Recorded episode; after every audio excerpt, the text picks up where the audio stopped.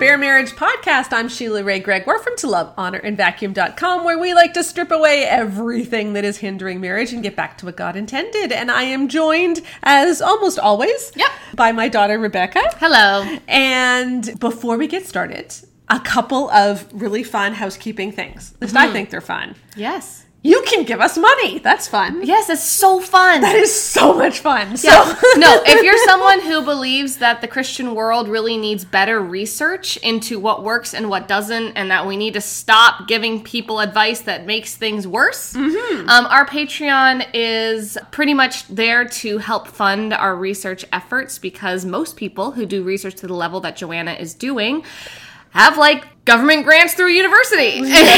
And and we do not. And so i think that uh, if you are really passionate about you know educating people on what is actually good fruit of christ and what we have actually found is really damaging and bad please head over there the link will be in the podcast description below Yes, but it is patreon.com slash bare marriage, and Yep. you can support us for as little as $5 a month. You get lots of unfiltered podcasts, lots of Yes. extra fun stuff. Second thing, we are starting to give away stuff. That's fun. Mm-hmm. Because all kinds of you listen to this podcast, and yet I write posts all the time, and we are in the middle of an amazing series on the blog on direct communication. We're going to get to that in a minute. Um, and I just don't want you to miss out on the post. So I am encouraging all of my podcast listeners to sign up for our email list because then you can get the posts in your inbox either daily or a weekly synopsis of all of the posts, and you Yeah. can look at them at your leisure. So there is a link to subscribe to our emails, and we are going to give a prize out. So we have two prizes to give away this week um, one orgasm course to someone who signed up in the last week, and one to someone who's been signed up for longer. Um, and those will be announced in our Friday email. So Yes. sign up to see. Um, those winners have been notified. And then next week, we are going to be giving away our sexy dares that's right who wants some fun dares so so again sign up subscribe it helps us so much and we appreciate you all listening so now to communicate directly i think that was direct communication. I think so. Give us money join our email list. Yes so that we can give you things for free. Yes that's that's direct communication. Yes. so now let's talk about direct communication in marriage which is our theme for the month. Okay. Let's go over what direct communication is. And basically, it's not that difficult. What it means is when you're communicating, you are stating what you actually think and want. You're not beating around the bush, you're not hinting. You're not you're not talking about something in the hopes that it'll lead to something else. Right. You're Not being passive aggressive. Yes, like um, the the famous one is that line from uh, my big fat Greek wedding. Mm-hmm. You know, the man is the head of the house, but the woman is the neck that moves the head. And, she can turn the head any way she wants. right. So what they mean by that is that she can find ways to manipulate him by hinting at things so that he will think an idea is actually his. And so it's all about how to get what you want through manipulation. And that's Yeah. not direct communication. It's very funny in a movie. It's not what we want to aspire to. exactly. So um, I've got six elements of direct communication. Again, these are all in blog posts. I will put the links there, but I actually do want to go over these in the podcast because we're going to be directing couples to this podcast to listen to to help them talk through a lot of these things. And at the end of the month, we'll be sending out an email with, with some exercises that couples can do together to try to improve their communication. So we want to go over all of these big things first. So, what does direct communication look like? Number one, you manage your emotions. When you do want to communicate something to your spouse, you do it when you're not like super angry or ready to burst into tears. Yeah. Like it's okay to communicate in those in those, but that's not going to be super helpful. So, like let's just find a way where you can communicate without yelling or without dissolving into a puddle of of, of something.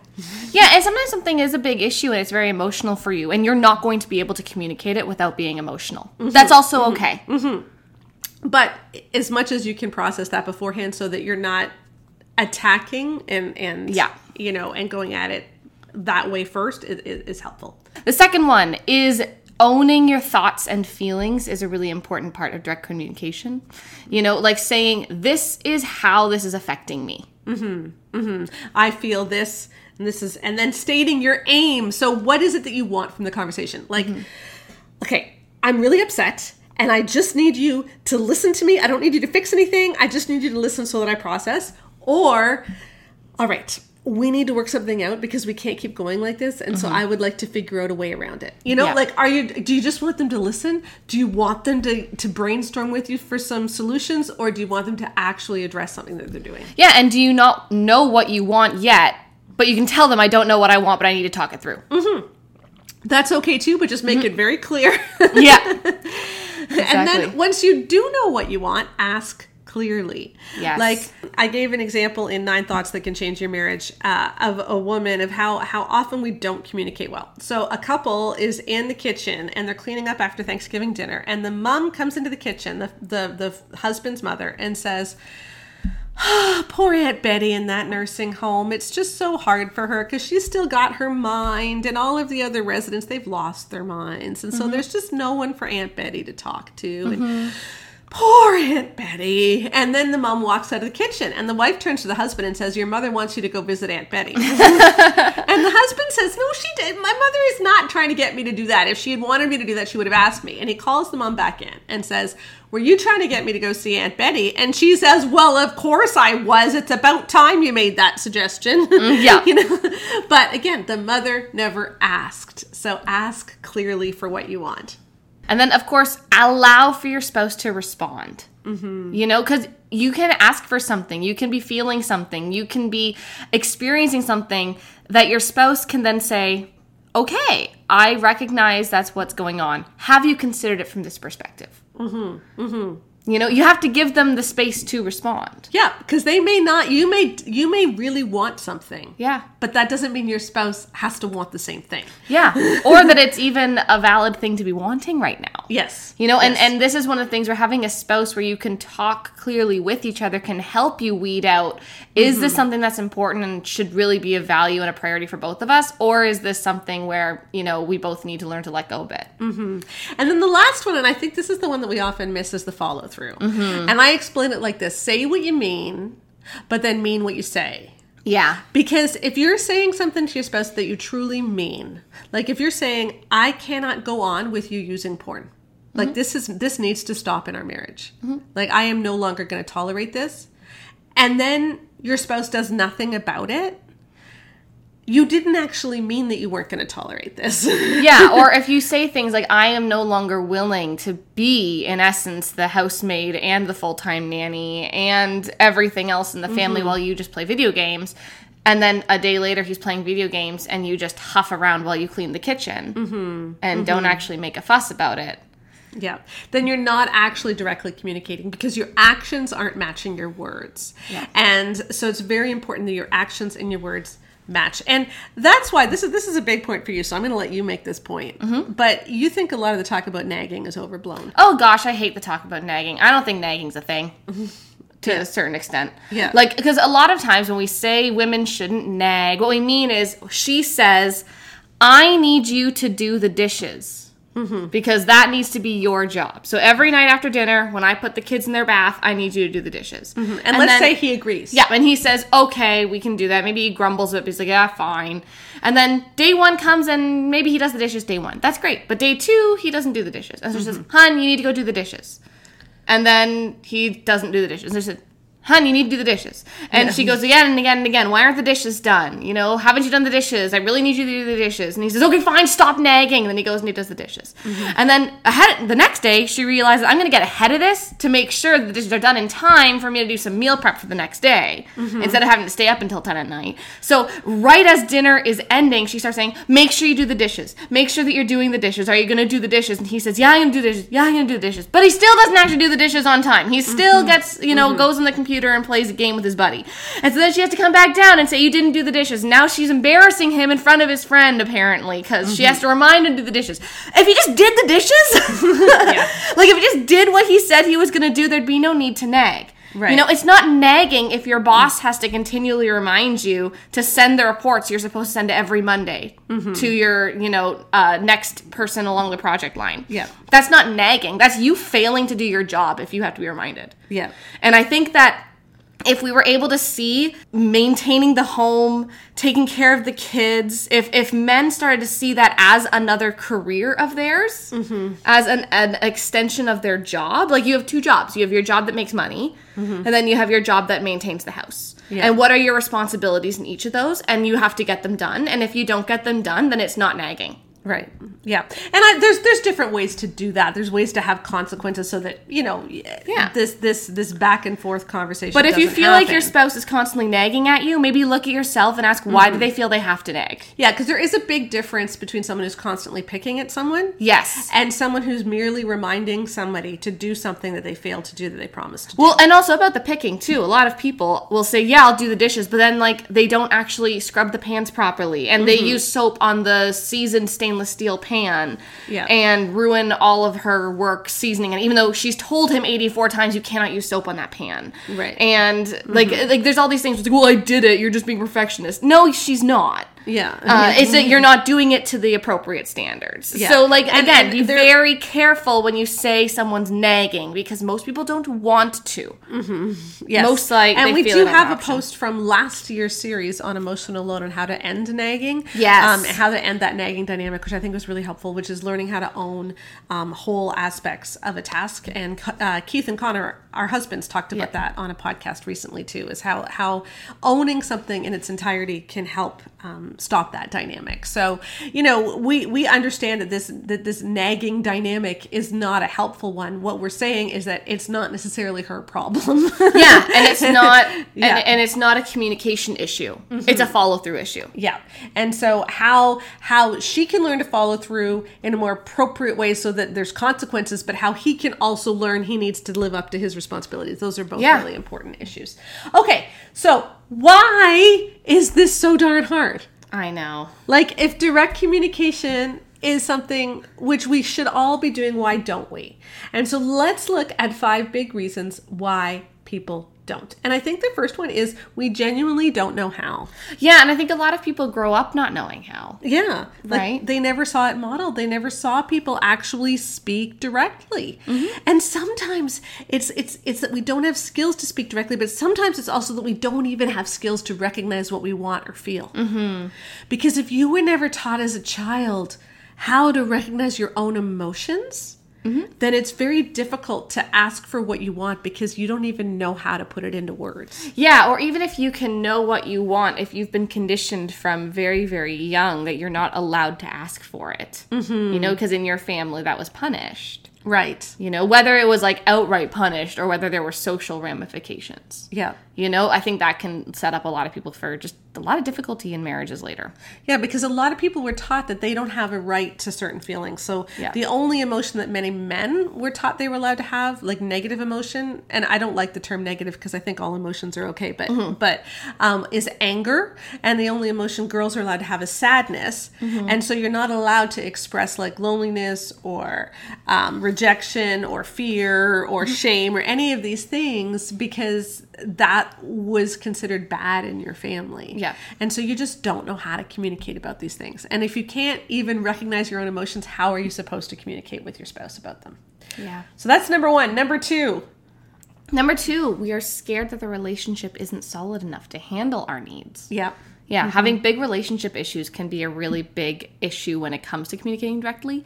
We actually aren't talking about that much this month. No, that we're particular not. one. If that's you, if you say, "Yeah, I'd love to talk, but my whole marriage would fall apart if I did," um, we're talking about that later. This this fall Mm-hmm. Yeah. on the blog. Yeah, my book Nine Thoughts that can help that can change your marriage can Mm-hmm. help with that too. Um, the next one is more like vulnerability issues where you just have you just feel really unsafe. Yeah. if you let people in, and it's not even that your relationship is necessarily unsafe. It's like you yourself Yeah. feel unsafe if you identify your emotions because it means you're being vulnerable. Yeah, it's it's a it's it's this fear of vulnerability in general, not that your spouse has proven to you that you cannot be vulnerable with them. Because Mm-hmm. if, if your spouse has proven to you that you cannot be vulnerable with them, that's a whole other barrel of worms. Yeah. Um, that's that's more. Are the, there barrels of worms? I don't know. There's I am- cans of worms. Cans, well, barrel of What's the Barrel, there's barrels of monkeys, but I don't think that's right. I don't know. A whole other can of worms. Yeah. This is pregnancy brain right here. This is that's how that works. No, but I think that's that's just a big one is if you're not comfortable being vulnerable, if you don't feel like you can let your walls down, how are you supposed to be able to just directly say this is what I want and then open yourself up to rejection? Mm-hmm. Mm-hmm. Then there's just practical issues where you just don't have the bandwidth. Like, Yeah. like let's say that you know that the way you're doing the housework is unsustainable, that you feel absolutely exhausted and you're at the end of your rope, but he's also at the end of his rope because he's in the middle of exams and you have a kid who has an ear infection. And while you can't handle this anymore, the thought of even talking about it and addressing it is just so overwhelming. Yes. Yeah. And sometimes it's a short term thing. Like maybe, yeah, maybe you have Mm-hmm. a, a spouse who's in school and it's like, yeah, these two weeks are going to be hell. And then we can talk about it at the end of the month. You know, but sometimes it's a little bit longer too. Like, Mm-hmm. Yeah. what if you have uh, issues with your sex life and you know that it's going to take a lot of work and a lot of time to work through and you want to have better sex life, but you're looking at, you got three kids under the age of four, two of which Mm-hmm. have special needs. You are barely making ends meet. You're both working shift work. Like, Yeah. it's one of those things where you we- where it might feel like even if we could talk about it, there's nothing we can do about it right Yeah, now. and so you just leave it and it festers. And we're actually going to be addressing that. That's Yeah. going to be our series in September on Yeah. doing marriage on hard mode and how we can stop doing that. Yeah, exactly. Yeah, because that isn't sustainable. And then the last one, which is actually kind of an important one, Mm-hmm. this is a very important one, is spiritual issues, where women especially but men too for different reasons can hesitate to communicate directly because we feel like to do so is a sin Yep. and let me give you an example Oh, there's such a good example. There's so many examples. We're going to be talking about this particular issue on the Start Your Engines podcast, the last podcast of the month. Um, we're going to be talking about uh, how men and women are taught that direct communication goes against our gender roles. Yeah, or isn't as holy as Mm-hmm. other options. Yeah, and it's just totally not. It's total bunk. It's total bunk. Um, but John Piper, in Good old his book- in his book Recovering Biblical Manhood and Womanhood, said this. For example, a housewife in her backyard may be asked by a man how to get to the freeway. At that point, she is giving a kind of leadership. She has superior knowledge that the man needs, and he submits himself to her guidance. But we all know that there is a way for that housewife to direct the man in which neither of them feels their mature femininity or masculinity compromised. I will take problems that just don't exist for 800 Alex. And as he goes on to explain the issue, he says this To the degree that a woman's influence over a man is personal and directive, it will generally offend a man's good, God given sense of responsibility and leadership, and thus controvert God's created order. Again, this is so not an issue. like, and that's that's the thing is like I know there's a lot of people who really believe this. Yeah. I know that there are people who feel so strongly about this, who have been told this so much they do believe this, but this is utterly ridiculous. This is so not a problem. Yeah. So, like if so you sh- if you are at a restaurant and you really have to take a dump and there is a 17 year old female hostess there. And you ask where's the bathroom? She is not usurping her god-given role as your hostess by saying down that hallway to the left. Should she instead say well i know that when i get real leaky i tend to walk just past there and then i look around and if i see a door that has a bathroom sign on it which you probably will at the end of the hallway but what would i know? I got ovaries you know then i turn and i look at the one and i'm like okay there's two doors here there's one that has a picture of a man on it and there's one that has a picture of a woman and then i just choose the one that god leads me to and i would really suggest that you just that do the match, same that matches my role. Yeah, Yeah, exactly. Like, and and and so he's telling women that they have to give directions in a way that is not personal or direct. yeah Or like you know So- well i personally like to When I go to the freeway, it's just like I go through three sets of lights, turn left, and follow the sign. Yeah. that's how I do it. you as a man may have superior knowledge to me Yes, a female who merely lives in this area and drives onto the freeway every single day to get my kids to and from school. you know, but you know, What do I know? Yeah. I am easily deceived as a woman. And so, and and this is where we get into all these ridiculous things. Is that we tell women that it is a sin to speak directly, and so the only option that women have in order to address their feelings and needs is to be passive aggressive and manipulative. Yeah, or to just or to just completely downplay their experiences so that it's not offensive to mm-hmm. their spouse. And we have an example of Emerson Eggerichs showing women how to be passive aggressive. Oh yeah, gosh. Okay, so this is the only time. Well, it's not passive aggressive. It's like just passive. Yeah, well, I think it can be passive aggressive. We'll we'll we'll, Yeah. we'll, we'll let the li- listener decide. Yeah. We will debate it afterwards. But in Love and Respect, what he doesn't do is give throughout the book any real examples of how a woman can express her needs or wants in a marriage. In fact, when his wife asked him to stop leaving wet towels on the bed and to stop leaving candy wrappers on the floor, he used that as an example of her being disrespectful. Yep, and about how then when she went away for a trip and she asked, "Did you miss me?" when she came back, he and his sons all just stayed silent Yeah. and said it was nice to not have such a nag around or something Right. like that. Yeah. It was nice to not be nagged. And so the resolution to that was that she stopped asking him Yeah. to stop leaving wet towels on the bed and candy wrappers on the floor. So in essence, she yeah. just decided I don't matter to these people, and so I might as well just not even try to matter to and them. and that happens throughout the book. So, Yeah. but at the end, in Appendix E, it's, it's literally the last page of the book. He does give away that women can speak up if their husbands are doing something wrong or are in sin. I think you're using the word "speak up" a little bit too much. Yeah, that that wives can open their mouths and have words come out. Yeah, it's like you know you keep using that word. I don't think that it means. and and this particular um, example is focused on a workaholic husband. Yeah. and this is how the, I, I'm going to read the excerpt. To influence him directly, respect. So that he's directly. So he's he's saying this, This is, is- direct communication. Yeah. So to influence him directly, respectfully say, your son, daughter, children, whichever, needs you at home more. You have a unique influence on him. In certain areas, nobody matters to him as much as you do. It may not appear that way to you, but your positive presence has the power to mold him. I know you are swamped and have little time, but I also know that you want to give him that part of you that no one else can give to him. Thanks. After delivering your We Need You at Home More message, don't repeat it for anywhere from 10 to 20 days. Then mention it again, quietly and positively, with a general tone of just a positive reminder because of your importance. Have confidence in God's word, quietness shouts to a husband. I just love that. Say it quietly and positively. Hey there, just reminding you. You have a positive influence in your son, and you are staying at work a lot. And I just love how much you influence your son. So, yay! Also, maybe stop being a deadbeat dad. Yeah. But you can't say the last part. No, but now let's think about our six, six elements of direct communication. Yeah. Right?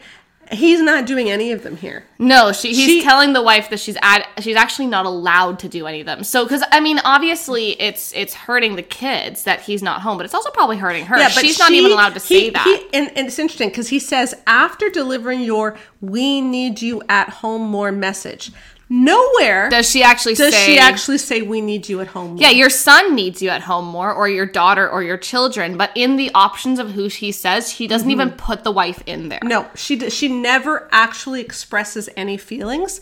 She also doesn't ask him for anything. Saying "I need you at home more" is not the same thing as saying, "Please, Yeah. can you s- let let's talk about your work hours because I would like you at home more." It's not the same thing. Yeah, it's not uh you know, I recognize that work is really swamped right now, but can we figure out a more sustainable Mm-hmm. system? You know, maybe even going into work an hour early so you can come back an Yeah, hour. she's not Like, actually no. asking him for anything. She is simply stating things. She's stating her observations. Her observations are: we need you at home. You have a unique influence.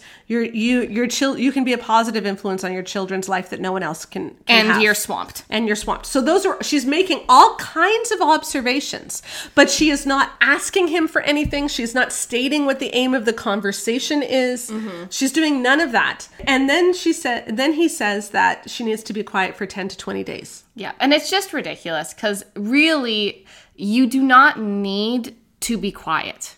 Mm-hmm. like ever. And it's this is again, this is all this stuff where it's like let's make problems where there are none.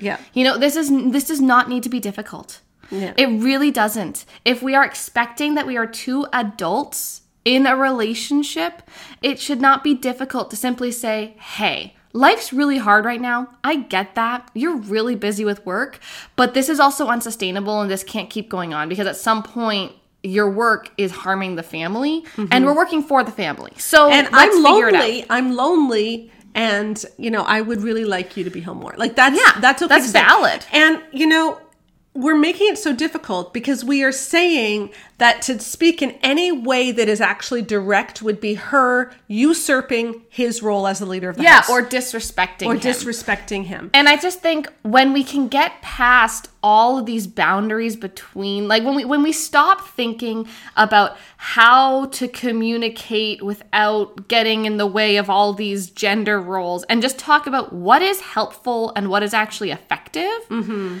Like it's not that hard. It's not that hard. We are creating so many problems where there are none. Exactly. Like, do we or do we not believe that we are supposed to be equally yoked in our marriages? Right? Yeah. Mm-hmm. Like, like there are two oxen that are working along. You're equally yoked, and so the burden is lighter because there are two of you. Mm-hmm. What this is doing, this whole idea of like you can't directly communicate because of your gender roles, is actually like getting rid of that whole biblical concept of unity within a marriage Mm-hmm. because you can't be equally yoked when one oxen is deciding which way you're going Yeah. you know like that's that's not how this works Yeah. and, And- you can't be equally yoked if you are digging your heels in and just trying to pull the other ox the other way without actually just you know plowing ahead in a healthy direction Yeah. it's like you have to do it together Mm-hmm. you can't just try to manipulate One more thing from his quote I just need to bring up. At the very end of that, he tells her to say thanks. it's like what did she what did What, he do what's he think? What's he? What's she thanking him for? Yeah, thank you so much for being such a workaholic that I had this opportunity to tell you how important you are to your kids. Yeah. If you hadn't been a workaholic, I couldn't have said this. Like, is she saying thank you for listening? Thank, Thank you for you for existing. not walking thank away. you for. I, I have no idea what she's even saying thank you for. So it's like this is how indirect this is, and we need to say too. And, and there's another poster in our series about how this whole messaging can also hurt men's ability to, Yeah. to directly communicate. You know, if men feel like I need to be the leader, then for him to express any weak, any any weakness or what is seen as weakness is not actually it's not weakness. actually weakness, but again, But- they're making problems with their own. I'm Yeah. calling it weakness. But for him to have any needs or any emotions is therefore not manly. Well, and not only that, what happens if you're a man who's reading something like love and respect, and your wife comes up to you and very, very quietly and timidly says, Hi, honey, you're working a lot, and I'm just worried that the kids aren't happy. Oh, sorry, you can't say I'm worried because then it implies that you're a person and that's disrespectful. Sorry. And the children need, you know, your unique influence, and thank you so much for listening to me. And then she doesn't say a single word to you about it for three weeks. And you're a good guy who's trying to work this all out, and you're like, okay, like, ah, like something's really, really wrong, and you know I need to sort this out. And why not just, for Pete's sake, just talk about it? Mm-hmm. You know, you don't need to sort it out on your own for three weeks until your wife brings it back up again. Like you can just Yeah. say, oh. You know what? We've totally missed the mark in terms of our work life balance. Let's Mm-hmm. figure this out. But I think men are told over and over again that women um, can't be direct. Yeah. That women's communication is always indirect. That women never say what they need or Yeah. want.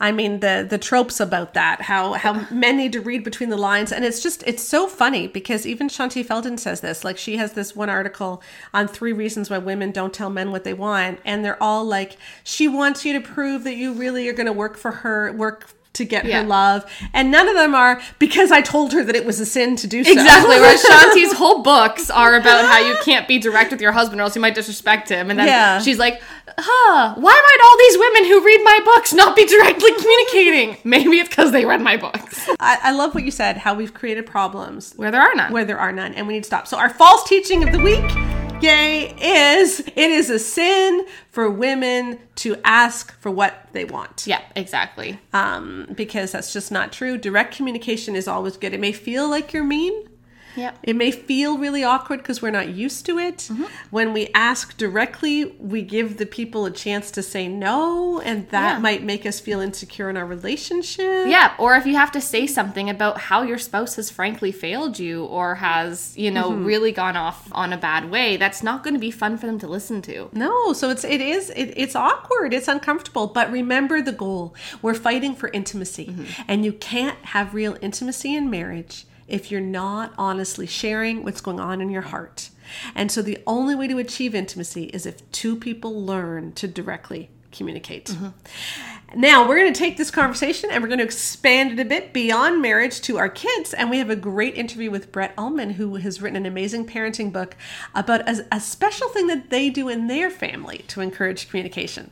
Well, I am so excited to bring on the podcast Brett Ullman, who I have kind of known for a couple of years online. We kind of go back and forth in comments and things like that. And Brett actually lives really close to me, which is weird because not a lot of people that I talk to do. But Brett is an awesome um, speaker, writer about parenting, goes over, goes all over North America talking about parenting. And we are here to talk about Brett's awesome new book. It's, it's a huge handbook for parenting. Let me get this in the camera for everyone watching on YouTube. Parenting, navigating, everything. And it is everything. So hello, Brett. Hi. What's funny is the original title of the book was actually just the word everything. a little too much. So we got narrowed down to parenting, navigating everything. Anyway, uh, it, I'm glad to be here. Yeah, and you know, I was it really is about everything. It's awesome. Like it's if you just want a handbook, it covers all the stuff from when they're little to different parenting styles to how to handle questions when they're teens about dating and porn and drugs and all those issues that we have should you spy on everything. And you know, because I've been talking so much about dating on the blog lately, I thought we could jump in on that. But then the more I thought about it, I thought, you know what? If I have Brett, let's talk about what's actually more foundational, mm. which is if you can lay the right foundation, then the teen years were a lot easier. Oh, yeah, for sure. Yeah. And I'm sure you found that. How many kids do you have? I have two. I have uh, my daughter Zoe's in going to second year university at a school called Western, if you're Canadian, and my daughter is out more. Oh, sorry, my son Ben will be at Queens for his first year, starting in a few months, few weeks. Oh wow! I'm a Queens grad. Keith's a Queens grad. So Mm. yes, we met at Queens Christian Fellowship. So that's awesome. There was one chart that you had that was kind of a scary chart, but you turned it around to a happy chart, which was about the marbles Mm. in the book. Do you want to explain how you used that analogy? Yeah, it's it's just called the marbles jar analogy, which is the idea, and I want to make sure I get the numbers right. The day you have a kid, you have 936 weeks, 936 marbles until they kind of graduate grade eight. Now it's not perfect unless you have a kid who's like June 23rd or whatever. But the idea is that each week you take a marble out. Uh, it's the idea of passing of time because that week is done and you can't get it back. I always say in my talks, when I talk about that, when I mention that marbles analogy, you see parents of teens, especially, get weepy. I've had people burst into tears because we're we grieve as our like my wife and I in September have no kids in the house, and there's a bit of grieving with that, even though we're excited they're going away. Uh, and so I would carry the marbles with me. Actually, I did for the first. I think it was only the first talk. I was speaking in London, Ontario. I took 2,000 marbles. I had three different jars. You know, a baby, a middle school kid, and then I had how many I had left. I'm on the highway. I got cut off by a transport truck. And as I'm like breaking, you know, I'm not thinking, am I going to die? I'm wondering, do I have lids on the marbles jar? Which I did not. So suddenly 2,000 marbles are all over the ground and I don't take them with me anymore. But what I always say is, I like the idea of an, it's a marbles a jar analogy with a twist, which is the day your kid graduates. So for me, like my son, he's now, you know, past grade 12. It's the idea of putting a marble into the jar every time you do anything. You know, anytime you go to Starbucks with your kids, go on a vacation, you know, hang out watch a TV show. And then as your kids get older and engaged, and for your kids like married, you know, anytime you support them, FaceTime, anything. And then when they have children, you babysit, you do anything. You know, it's it's the building that marbles jar. And then, you know, as soon as it's filled, you dump it out and start it again because a parent is a parent. But that Mhm. 18 years, I mean, we talk about prevention. That 18 years is just foundational parenting which mm-hmm. shifts as they get older. You shift to those friendship years, as we kind of call it. And mm-hmm. I, I love mm-hmm. the analogy. Now, there's a app called the Parent Cue that will allow you to do that on your phone for free. Now, I, I like the physical analogy, like I actually have above me, like I like physical marbles because there's something about it. But mm-hmm. if people don't want to go buy marbles, just go on the Parent Cue app, and literally when you turn it in, turn it on, it will say like how many kids do you have, when are their birthdays, and every time you go in, you can see how many marbles you have left. Oh, wow. Okay. I will put a link to that app in the notes for this podcast. As we're thinking about these years being foundational and how we can build into their lives so that we have that healthy foundation and they're mm. more likely not to make huge terrible decisions or if they do make huge terrible decisions they're going to come back to you afterwards i was looking through your book at some of your ideas for how how to build that foundation and i thought one of the things we could focus on because i thought this was such a cute thing and it's something that parents can grab hold of and take hold of especially for this time of year is that idea of the annual family general meeting. Yeah. So, can you explain what that is? Sure. I did a program called the Arrow Leadership Program a number of years ago, and I was out in British Columbia where this one was being held. And the director at the time was a guy named Carson Pue, and he challenged us to have an AGM, an annual general meeting with our family. Mm-hmm. And I remember thinking in my head, this is the dumbest idea I've ever heard. Sorry, Carson, but that's what I kind of thought. And we came home and I I said to my wife, "This is the idea," and so we we thought we'd do it. And so, kind of August, you know, we're heading into that time, like the, the before school time. Put an agenda on the fridge, and my kids were probably eight and seven. Uh, I don't know if we ever even told them what an agenda is. There's just suddenly a page on the fridge. Uh, we got to the day of our meeting, and there was nothing. Like it's just a blank piece of paper. And we talked about, you know, we're going to be a Christian family what does that mean? Uh, you know, if our church has a few church services, which one do you want to go to? Do you need new shoes for soccer? What are you going to dress up at for Halloween? And I'm not going to have a debate on Halloween, but you know what I mean? Like it's the, yeah. the mm-hmm. what do you want to like? I don't my more my wife doesn't want to know you want to be a dog on October 30th, and so right. it's just planning. And there's no. I love too the idea there's no unwritten rules. Mm-hmm. Like everything's just laid out. Uh, but the idea is that we're a family and we're going to talk about everything. We're going to walk through things together. Do we want to go on a family vacation? If we do, it's going to cost money. So we might go for dinner less, or how are we going to save money? Or will that be your Christmas gift? And then we went out for a meal. And I mean, when the kids were young, it was McDonald's. And it wasn't a great meeting, the first one. Uh, but the next year, you know, we explained what an agenda was. And uh, day before the meeting, we're looking at it. It's filled like Sheila, it's top to bottom. There's things written on the side, but the number one thing at the top was they want a baby brother or sister. now we're talking about real things. Uh, but number right. two was uh, my son, both my kids wanted a dog. And we kind of said, so this part, uh, this time of our life, I had left teaching because I was a teacher for 10 years. I'm now in quote unquote ministry. So I'm not making as much money. My wife is a half time nurse, not a full time nurse. And we're like, if, if we're going to go on vacation, we probably can't afford a dog. And my son says, well, I'll give up the, do- I'll give up the vacation then. Uh-huh. He's only eight. Like uh-huh. these are rich conversations. But what I love is it's setting the foundation. The foundation is we're a family. We love you unconditionally, no matter what goes on. And we're going to set the stage for the next year. And I just think to me, it's been probably one of the more foundational things. Now, family dinners would build off of that, but just one of those things that, you know, too often I think there's unwritten rules or we just don't talk about things. And this way we just, we addressed it and we talked about everything. And it's become a really fun and rich time. Like I look forward to doing that in the next few weeks because I don't know where my kids will be at the end of the summer. They've been at camps and back and forth. But for us, and I challenge everyone. It's just been one of the most foundational things we've ever done. One of the things that I really liked about it as I was reading it in your book is the fact that what the family meeting does is it gives your kids a chance to have input into things. Mm. Because I think as parents, that's something that we often shy away from. And we think we need to be the ones to make the decisions to set the agenda. But there are areas where we can give kids more ownership of certain things. And I love the fact that you let your son choose between the pet and the vacation. well, the goal, one of the chapters is the progression of parenting. Like mm-hmm. your goal is to remember the what was the movie failure to launch do you remember that from a lifetime oh, yes. Ago?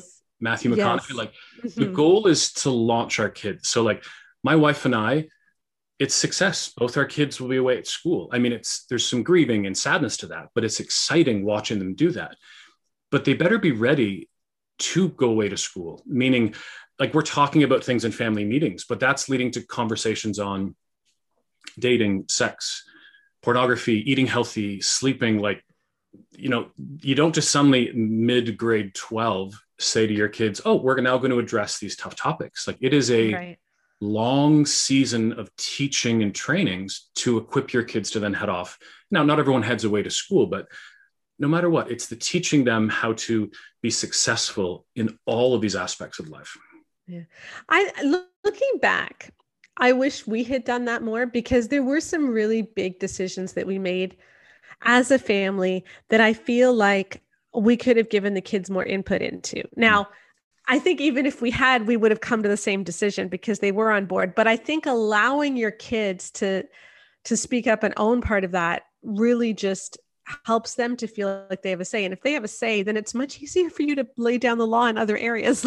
I think, like, you know, because they know that you listen. It's this paramount importance that we have a relationship with our kids. Mm-hmm. There's a there's a, a, curriculum called the Orange curriculum. A lot of churches use this. There's the Orange conferences through the U.S., but they they use this great kind of analogy. You have two types of influence. One is positional influence, and it goes down. Mm-hmm. You know, and then the other is relational influence and it goes up. So like when you have a baby, you have a hundred percent positional influence. I always say if I'm speaking live, which I really miss speaking live, but when I'm mm-hmm. speaking, if someone doesn't like what I say, you pick up your baby and you walk away. But if you have an 18 year old and you're like, I'm going to leave, your kid might say, Hey, I want to hear the rest of this. So, like, the goal, your positional influence wanes, but the goal is that we have this rich relationship with our kids that not only is it because it makes discipline easier later and because our kids will listen to us, but it just sets the foundation for everything. And I just think there's a prevention. I mean, that book Upstream by Dan and Chip Heath, if people haven't read it, it's mm-hmm. just before the house is burning, how do we make sure it doesn't? Like before, you know, thinking of, you know, a lot of the, the topics on sex, before we have people with broken marriages and addictions to pornography, Mm-hmm. How do we have good, healthy sex education before our kids? Like the impetus of creating this book was one conversation with a father. I finished speaking on mental health, which is probably my second biggest topic. Um, mm-hmm. And a father walked up and he said, Hey, Brett, can I ask you a question? I'm like, Sure. He said, How do I talk to my daughter about sex? Wonderful question. I'm just glad someone's even asking that. And so I went to answer and he interrupts me. He says, Oh, Brett, oh, sorry. By the way, she hates me. Go ahead. And I'm like, what? And he said, no, don't worry about, she hates me. How do I talk to her about sex? And I'm like, you don't. Like, if you don't have a relationship with your kid, you do not have that influence to speak truth into their life. And I was driving home that night and I realized I'm a topical speaker, like very topical. I speak on parenting, media, you know, this kind of stuff. But I had nothing for parents on how to have a relationship with your kid. Mm-hmm. And that's where I kind of began reading and like the first six chapters of this book are foundations, parenting styles. What ones do we do? What ones don't we do? Because there's a whole bunch that we need to do, and there's a whole bunch we need to do less.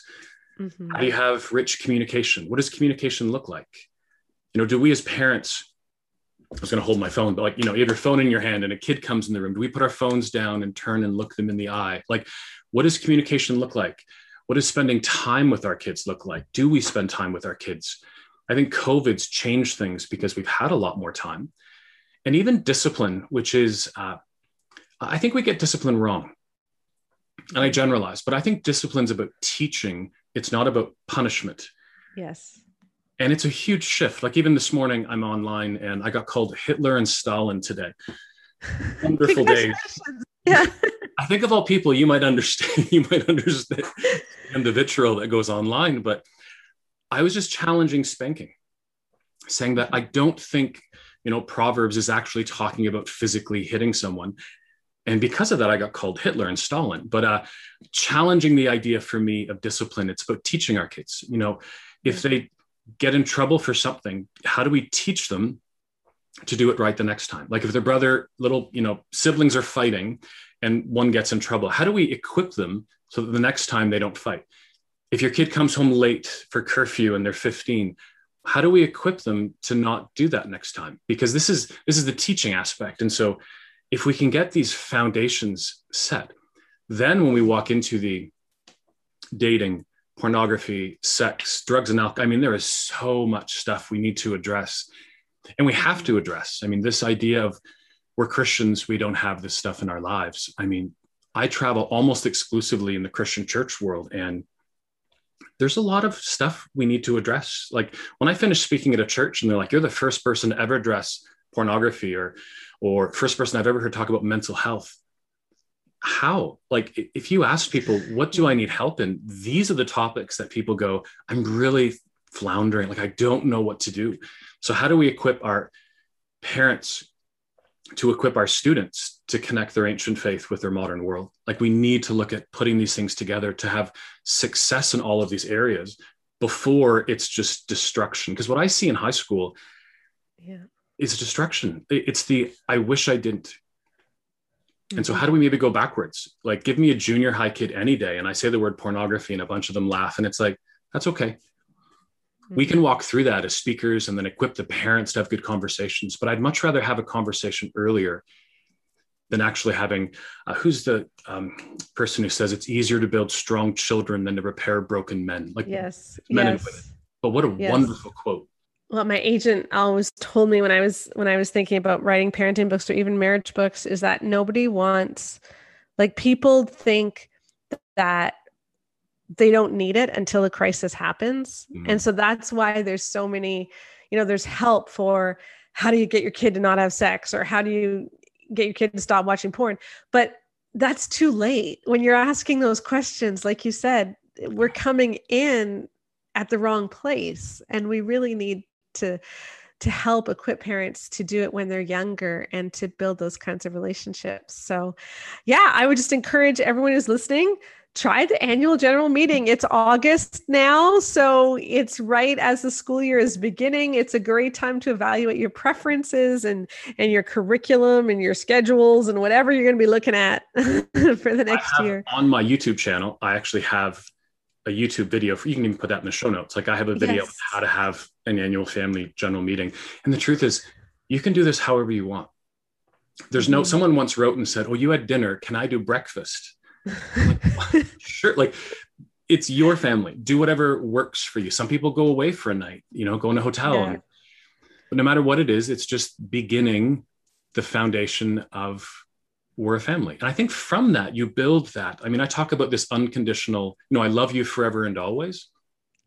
It sounds like Robert Munsch. I'm pretty sure it probably is Robert Munsch, but uh-huh. you know, do our kids know we love them forever and always? It's easy when they're younger but we talk about those things like as they become teenagers like do they do we know we love them forever and always when they mess up yeah that they can come and talk to us because what we want as parents is when our kids are at a party and they get drunk or high they call us like i i told my kids i'll pick you up any anywhere anytime any place if your mm-hmm. kids mess up sexually if your daughter gets pregnant come and talk to me right as a dad as a mom as opposed mm-hmm. to a park bench or a clinic or something else like we're not condoning things, but we're a family and like mm-hmm. nothing will come. There's nothing you could ever do. I say to my kids, that would ever take, you know, my love and acceptance away from you. And when I, when I, remember when I, when I said that, my daughter got a bit teary. Like, it's kind of like, we're here for the long haul, right? It's not like us, me and like my wife, Dawn, and then our kids, we're a family. Like, how do we equip you to do life? And how do we make sure that we're there for you through all these things? And so, I think the family meeting is just a great place to start. Family dinners would be another one. Mm-hmm. I think it's Columbia University. There's like four studies. If you eat together as a family three days a week, they say all these statistics go far down teen pregnancy, drug use, dropping out of school. Yeah. This is not rocket science. These are simple, yeah. easy yeah. to do things that you can begin in your family to kind of get better and move forward. That's awesome. Well, the book again is Parenting Navigating Everything by Brett Ullman. Um, and thank you for joining us. This has been really helpful. I will put links to that YouTube in the show notes, but where else can people find you? Uh, everything comes off my website, which is just my name, brettullman.com. And I am, I'm not really a blogger. Like you're a blogger, true blogger. I'm a curator, meaning Uh-huh. I read about 200 blogs a week. I mean, they all come into my an app on my iPad, but then I take the best content and say, like, hey, everybody, you know, here's a new book by Sheila, or here's a really great YouTube video on mental health. The other week there was one that talked about how the word of the day is how you're feeling is called languishing. And I'm like, oh, what a great word that is. And so, you know, share that out. But uh, there's about 1,200 articles, blogs, YouTube videos, all divided by category. And at the top of my website is all my social media Mhm. YouTube, Awesome. Instagram. What I always say to people is, is you know, what's the uh, Netflix one? Uh, Social Dilemma. Have you ever seen that one? Mhm. How do we combat that? And I'm like, like every like when you go to like whether it's someone like yourself or me, go to the top of their sites and like everything. So like when we finish this and I open my iPad, I don't just want dinner and dogs. Now I have an English bulldog. I like English bulldog pics, but I want rich content. And so like thought leaders, like authors, like bloggers, like pastors, and so that you can fill your social feeds with content that can help you as a parent, help you in your faith, help you in things you're struggling with as well. But people can find me online, uh, all that stuff, everything comes back to me. So, yeah, thank Perfect. you. And that, yeah, I just want to reiterate that because I think a lot of people don't know that when you are on Instagram and Facebook, if you get stuff that you don't, you're not interested in, it's probably because you're not liking enough stuff that you are interested in. And also, when you like my posts, when you like Brett's posts, it does make Facebook show it to more people. So the more that you like the posts, the more that you review the books, the more that you do all of that, it actually really does help us. So that's a way that you can help. Your Can I say one comment about this? Like, this is overwhelming. I know it. It's six books in one. And even the topics of things like parenting and even the stuff, you know, sexuality and, and porn and media, they're overwhelming. But the old Home Depot quote, you can do it, we can help. Like, Mhm. parents, we can do this. These are topics that we can wade into and use the people around you, pastors, leaders, bloggers. Uh, but these are things that we can do. But it's just going to take some being strategic and intentional to actually address these things in our lives. Amen. Well, thank you so much for joining us, Brett. Thanks, Sheila.